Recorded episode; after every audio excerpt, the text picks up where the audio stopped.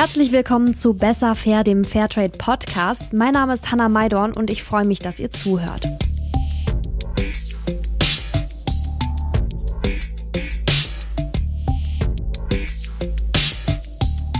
Ich weiß nicht, wie es euch geht, aber wenn das Wetter ein bisschen besser wird und sich die Sonne blicken lässt, dann kommen bei mir nicht nur Frühlingsgefühle, sondern vor allem Shoppinggelüste hoch. Und ich muss mich dann echt bremsen, jetzt nicht unbedingt die x-te Übergangsjacke zu kaufen. Denn wir alle kaufen viel zu viele Klamotten und das hat natürlich Folgen. Die Modeindustrie verursacht seit Jahren mehr C O zwei als der gesamte Flug- und Schiffsverkehr zusammen. Und da sind wir ja jetzt nur bei den ökologischen Aspekten. An die Folgen für ArbeiterInnen, da erinnert jedes Jahr im April die Fashion Revolution, die auf den Einsturz der Textilfabrik Rana Plaza zweitausenddreizehn aufmerksam macht. Und leider, das muss man auch so deutlich sagen, hat sich in diesen vergangenen neun Jahren seitdem kaum was verändert. Noch immer zieht sich Ausbeutung durch die textile Lieferkette. Fairtrade will das ändern, und zwar auf der einen Seite mit dem Fairtrade-Textilstandard, der faire Arbeitsbedingungen entlang der gesamten Produktion sicherstellt. Und auf der anderen Seite mit Kampagnen wie Change Fashion, die einen Wandel in der Textilindustrie fordern. Ja, und Unterstützung für die Kampagne, die gibt's äh, von G Z S Z Schauspielerin und Aktivistin Anne Menden, und genau die ist heute bei mir im Podcast. Hallo Anne, ich freue mich sehr, dass du da bist. Hallo, vielen Dank für die Einladung. Ja, du bist seit unglaublichen achtzehn Jahren bei G Z S Z und spielst die Rolle der Emily Höfer. Aber das kann man, glaube ich, so sagen, das ist ja nur die eine Seite. Die andere ist dein Engagement abseits dieser Rolle. Also du lebst seit vielen Jahren vegan, engagierst dich unglaublich mit der Organisation Sea Shepherd für den Schutz der Meere.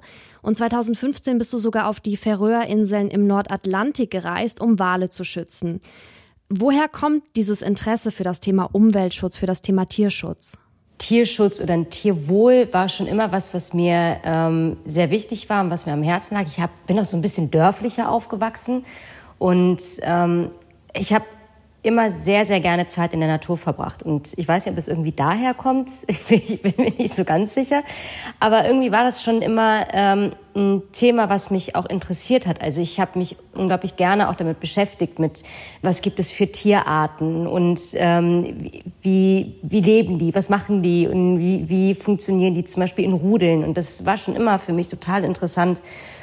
Ich bin natürlich dann auch an dem, an dem Punkt gewesen, dass ich für mich irgendwo so gedacht habe, okay, ich mache halt voll was für den Tierschutz, weil ich spende an Tierheime und, keine Ahnung, spende vielleicht auch irgendwie im Monat, äh, habe ich ein Abo bei irgendwelchen Tierschutzorganisationen, dass da halt viel, viel mehr hintersteckt. Das kam dann halt irgendwann natürlich auch durch die sozialen Medien, weil da natürlich alles äh, ja sehr viel unzensierter auch auf alle zugekommen ist. Und ich denke, dass das ein sehr, sehr großer Wendepunkt allgemein in unserer Gesellschaft war.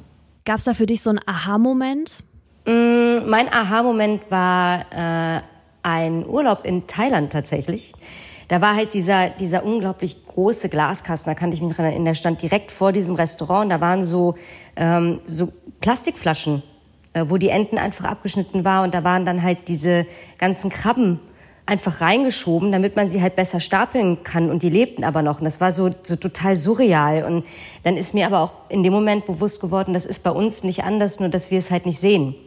Und ähm, dann habe ich mich angefangen, damit so ein bisschen mehr zu beschäftigen, die Dinge so ein bisschen mehr zu hinterfragen, und ähm, habe dann auch die Zusammenhänge, was hat eigentlich die Lebensmittelindustrie mit der ähm, Verschmutzung der Umwelt zu tun oder mit, ähm, mit Artensterben zu tun, wie hängt was zusammen und wie hängt welche Industrie zusammen. Und das war dann tatsächlich eine Zeit, in der ich mich sehr intensiv und sehr viel mit diesem Thema auseinandergesetzt habe, und habe nach diesem Thailand-Urlaub, ich glaube, zwei Wochen später habe ich mich dazu entschieden, komplett vegan zu leben, also äh, im Bereich Ernährung, Kosmetik, Klamotten, und war dann drei Wochen später auf meiner ersten Sea Shepherd-Kampagne. Also ich habe ja insgesamt drei habe ich gemacht, und äh, das war auch für mich ganz wichtig. Also ich wollte halt auch aktiv sein und nicht nur ähm, auf eine Demo gehen oder ähm, irgendwo was posten, sondern ich wollte aktiv vor Ort dabei sein, um da einfach auch nochmal Eindrücke mitzunehmen, damit ich nachher auch besser drüber reden kann.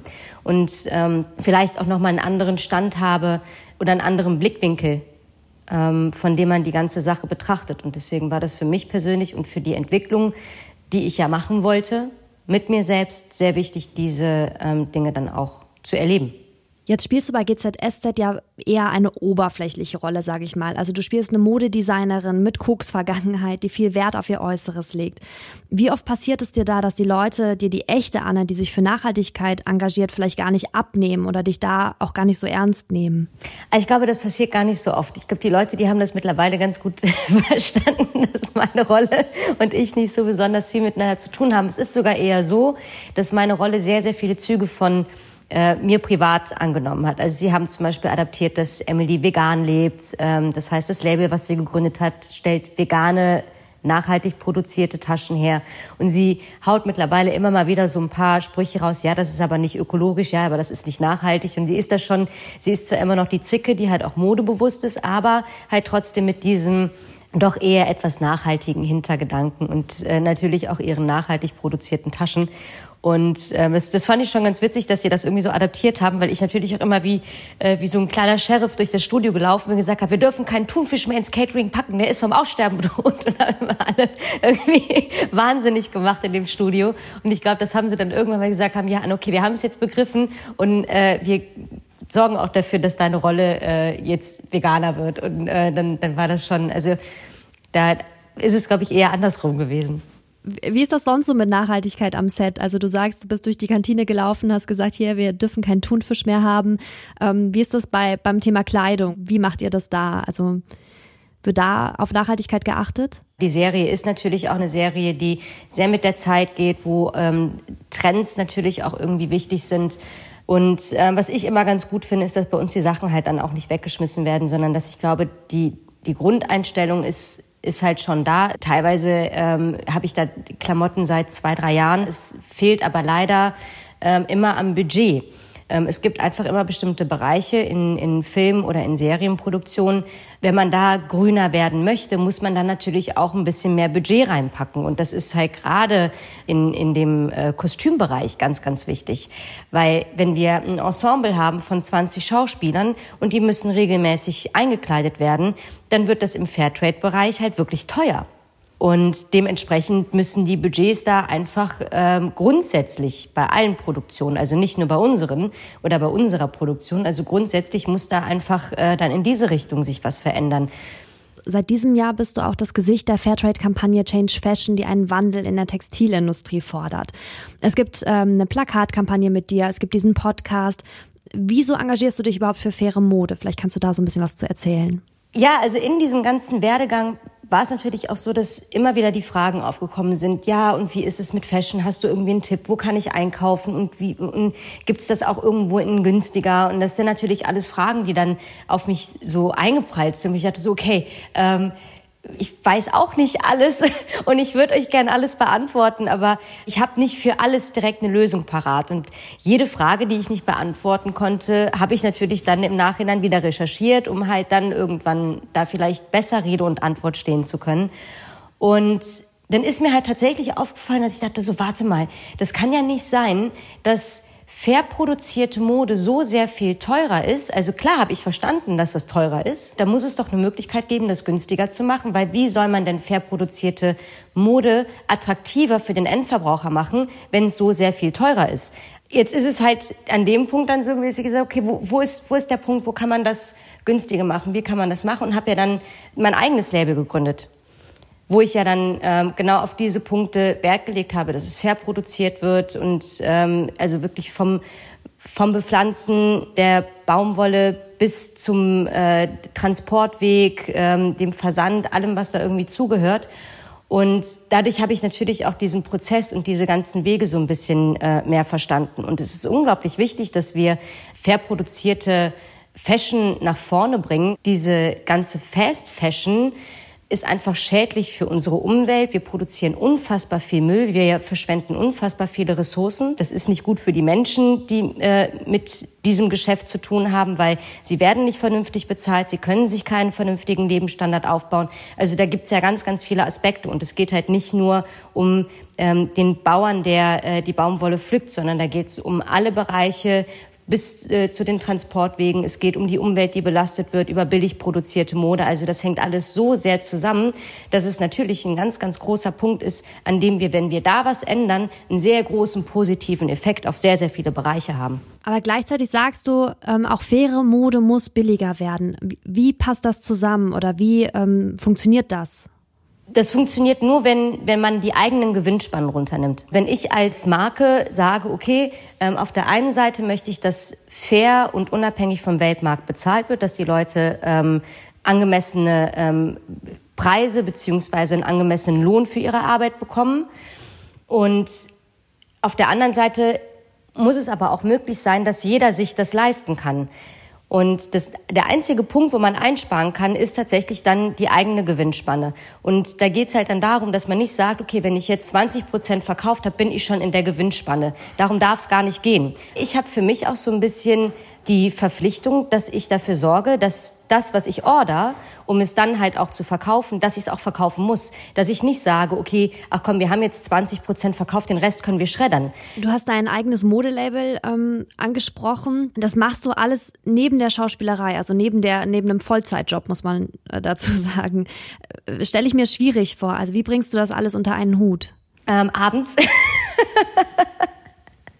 Oder am Wochenende, ähm, in der Mittagspause. Ich sitze manchmal in der Mittagspause da und zeichne dann. Also es ist ja auch so, dass ich alles selber mache. Von den Designs, ähm, die Postings. Einfach dadurch spare ich natürlich jetzt gerade auch am Anfang. Also ich meine, das Ding ist halt im Aufbau, äh, da müssen wir gar nicht drüber reden. Das dauert immer, bis irgendwie ähm, Dinge dann wirklich mal gefestigt sind. Und jetzt am Anfang mache ich halt alles alleine, damit ich halt auch gewährleisten kann, dass ich die Sachen günstig anbieten kann.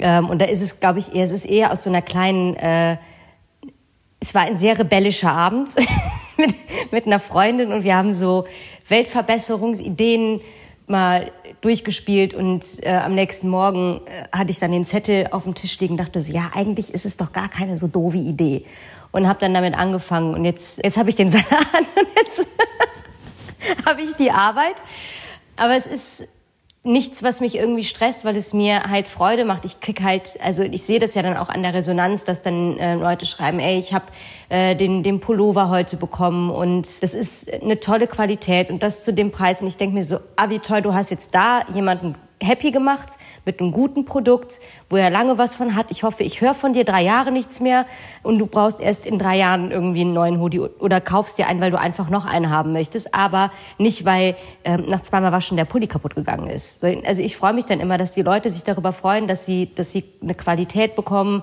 und dass sie wissen, da ist alles äh, fair abgelaufen und ähm, das sind dann so die Sachen, die mich dann motivieren, da auch weiterzumachen. Und dann sitze ich abends und dann zeichne ich und dann bereite ich die Postings vor und dann läuft das eigentlich alles irgendwie. Ich weiß, ich weiß nicht wie, aber irgendwie. Also das Label an sich stresst dich nicht, aber ähm, wie sieht's mit dem generellen Druck ähm, aus? Also jetzt gar nicht unbedingt diesem Erfolgsdruck, dass das Label muss laufen, sondern der der Druck, dem du ausgesetzt bist als ähm, ja prominente Person, als Influencerin. Wie gehst du damit um, so mit diesem Gefühl, alles richtig machen zu müssen? Also ich weiß, dass es mich vor ein paar Jahren noch sehr, sehr viel mehr gestresst hat. Und ähm, ich mir unglaublich viel sehr zu Herzen genommen habe. Da bin ich, glaube ich, gerade ganz gut raus. Du kannst es nicht jedem recht machen. Also egal, was du tust, du wirst nie, du wirst nie alle happy machen können und du wirst nie alle Meinungen Äh, vertreten können. Das funktioniert nicht. Und das ist ja auch gar nicht mein, meine Position, die ich einnehmen will. Und es gibt halt nicht nur schwarz und weiß, sondern es gibt auch ganz viele graue Facetten. Und dafür muss man sich auch öffnen. Und da, die muss man halt auch irgendwie sehen. Deswegen ist das nichts, was mich jetzt noch irgendwie ärgert. Und wenn da jemand kommt und, also klar, ich meine, jeden Tag habe ich fünfzig Mal die Nachricht, äh, ich mache mir jetzt erstmal ein schönes Steak. Oder ich, ich poste ein Bild vom Lebenshof äh, mit meinem Patenkalb und äh, krieg darunter irgendwie, äh, danke, dass du äh, mein Fleisch weich streichelst. Und ich denke mir so, wie respektlos ist das? Ähm, und manchmal habe ich vielleicht auch einen besonders emotionalen Tag und dann catcht mich das vielleicht auch ein bisschen mehr. Aber das sind halt einfach meiner Meinung nach sehr arme, respektlose Menschen, Weil ähm, wenn ich mit mir selber im Reinen bin und mit mir gefestigt bin, dann muss ich nicht die Lebensweise von anderen schlecht machen. Und dann muss ich auch nicht online anonym irgendwelche unqualifizierten, respektlosen Kommentare ablassen. Und deswegen ähm, ist mir das eigentlich mittlerweile so egal. also... Also versuchst du auch gar nicht, jetzt alles richtig zu machen oder allen... Ach, überhaupt nicht. Wer macht das denn? Also wer macht denn alles richtig? Ich kann ähm, versuchen, immer ähm, darauf zu achten und mich versuchen, auf dem Laufenden zu halten. Aber die, die Welt und all diese Dinge, die verändern sich so rasend schnell. Und wenn ich eine Woche hatte, in der ich so viel gearbeitet habe, dass ich irgendwie abends um neun nach Hause komme und dann äh, halbschlafend die Tür reinkomme und einfach nur noch auf dem Sofa entschlafe, dann hab ich, dann bin ich halt einfach auch mal müde und dann habe ich mich eine Woche mal nicht mit den Themen beschäftigt und schon gibt's irgendwas Neues.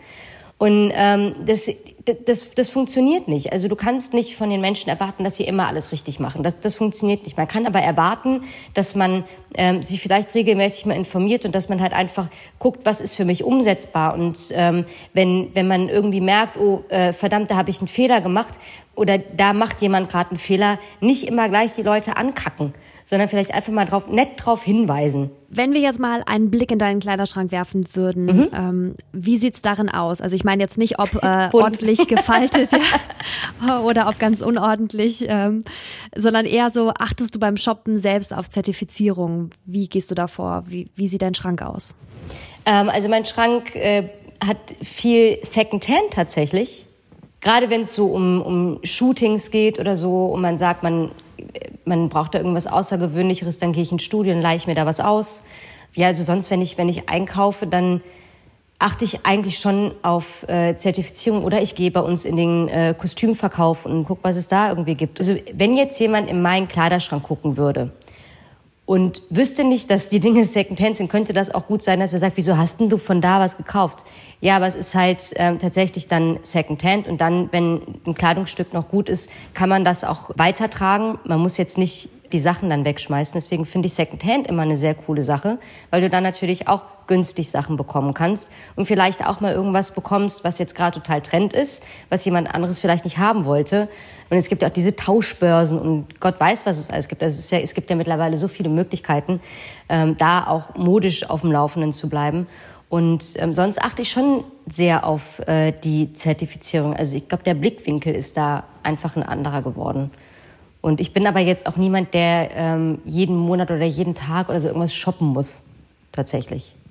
Würdest du sagen, dein Shoppingverhalten hat sich verändert? Also sei es jetzt mit der Gründung des eigenen Modelabels, des Fair Fashion Labels oder schon vorher? Ähm, ich glaube, es hat sich vorher schon ein bisschen verändert, aber ähm, seit der Gründung dann doch noch mal mehr. Beziehungsweise eigentlich mit der Entwicklung des Labels, weil man einfach nochmal einen anderen, tieferen Einblick in diese ganze Maschinerie auch bekommen hat. Und das ist ja, das ist ja auch das, was ich, was ich eben meinte, ne? Also man, man entwickelt sich ja und man, ähm, man geht ja so einen bestimmten Lernprozess auch durch. Also ähm, zu sagen, okay, ich habe das jetzt verstanden und dann ähm, zu erwarten, dass jemand innerhalb von zwei Sekunden alles richtig macht, ist einfach ähm, utopisch. Das, das Manchmal gibt es ja auch Rückfälle nicht. Sozusagen. Ne? Also ich finde, man, man ist schon auf einem guten Weg und ähm, weiß ich nicht, dann braucht man ein besonderes äh, Kleidungsstück für einen besonderen Anlass und merkt, okay, weiß ich nicht, ich finde die beigefarbene Hose jetzt partout nicht ähm, in Fair Fashion ja. ähm, und, und fällt dann zurück in alte Muster. Und ich finde es da auch immer total wichtig, dass man sich nicht selbst geißelt, sondern und aber auch nicht das Ganze aufgibt, sondern dann sagt, okay, aber das nächste Teil wird wieder fair gekauft. Ja, genau, das ist halt der Punkt, diese, diese Negativität Menschen gegenüber, die grundsätzlich etwas tun und verändern möchten, die, die grundsätzlich eh schon sehr viel machen. Ähm, das, das muss halt wirklich aufhören. Auch ein, ein gutes Beispiel, ähm, vor, ähm, ich glaube, vor einer Woche hat jemand äh, unter einen Beitrag von mir geschrieben, dass er jetzt auf äh, Fleischprodukte schon verzichtet und auch Milchprodukte teilweise schon ausgetauscht hat, dass es ihm aber bei manchen Sachen noch ein bisschen schwerfällt, weil er hat dann noch keine Alternative. Aber er würde sich schon sehr viel besser fühlen und ähm, also einfach so vom Emotionalen her, ne? Also so, dass er sagt, so, ja, er merkt einfach so, dass, dass das das Richtige für ihn ist und äh, ob man irgendwie Tipps hätte. Und auf einmal kommen da wirklich wie Fliegen, kommen die aus allen Ecken. Und dann wurde dieser Typ total fertig gemacht, ähm, dass er sich jetzt hier nicht irgendwie aufspielen soll, weil dass er irgendwie besser ist als andere. Er würde ja schließlich immer noch äh, das Töten von, von Tieren unterstützen. Und, so. Und ich denke mir so, ey, anstatt dass ihr, wenn ihr doch wisst, wo es andere Produkte gibt, ihm helft und ihm vielleicht irgendwie ein cooles äh, Beispiel gibt oder sagt, hey, wenn du Hilfe brauchst, du kannst mir auch privat schreiben, kacken die den armen Kerl an und der hat gar keinen Bock mehr. Also das ist so, das ist so das, das Dümmste, was man machen kann. Also vielleicht sollte man sich da einfach gegenseitig ein bisschen mehr unterstützen, anstatt sich immer fertig zu machen und immer die Fehler bei anderen zu suchen, damit man sich selbst besser fühlt. Das ist eine ganz, ganz, ich weiß nicht, wann das passiert ist, aber das ist ganz schlimm im Moment. Das ist richtig, richtig schlimm. Die Leute suchen, die suchen das Haar in der Suppe, damit sie es dir vorhalten können und dich schlecht machen können, damit sie sich besser fühlen, anstatt vielleicht einfach selbst irgendwas zu verändern. Und da müssen wir ganz, ganz dringend weg von. Das ist auch ganz anstrengend. Ich habe noch eine letzte Frage. Und zwar haben wir bei Fairtrade seit diesem Jahr ein neues Wort ins Leben gerufen, und zwar Ferran.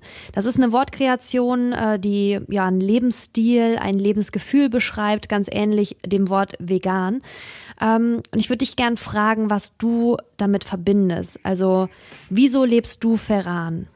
Also ich lebe Ferran, weil mein Wohl und äh, die Dinge, die ich mir gönne und die Freuden in meinem Leben nicht mit dem Leid von anderen verbunden sein soll.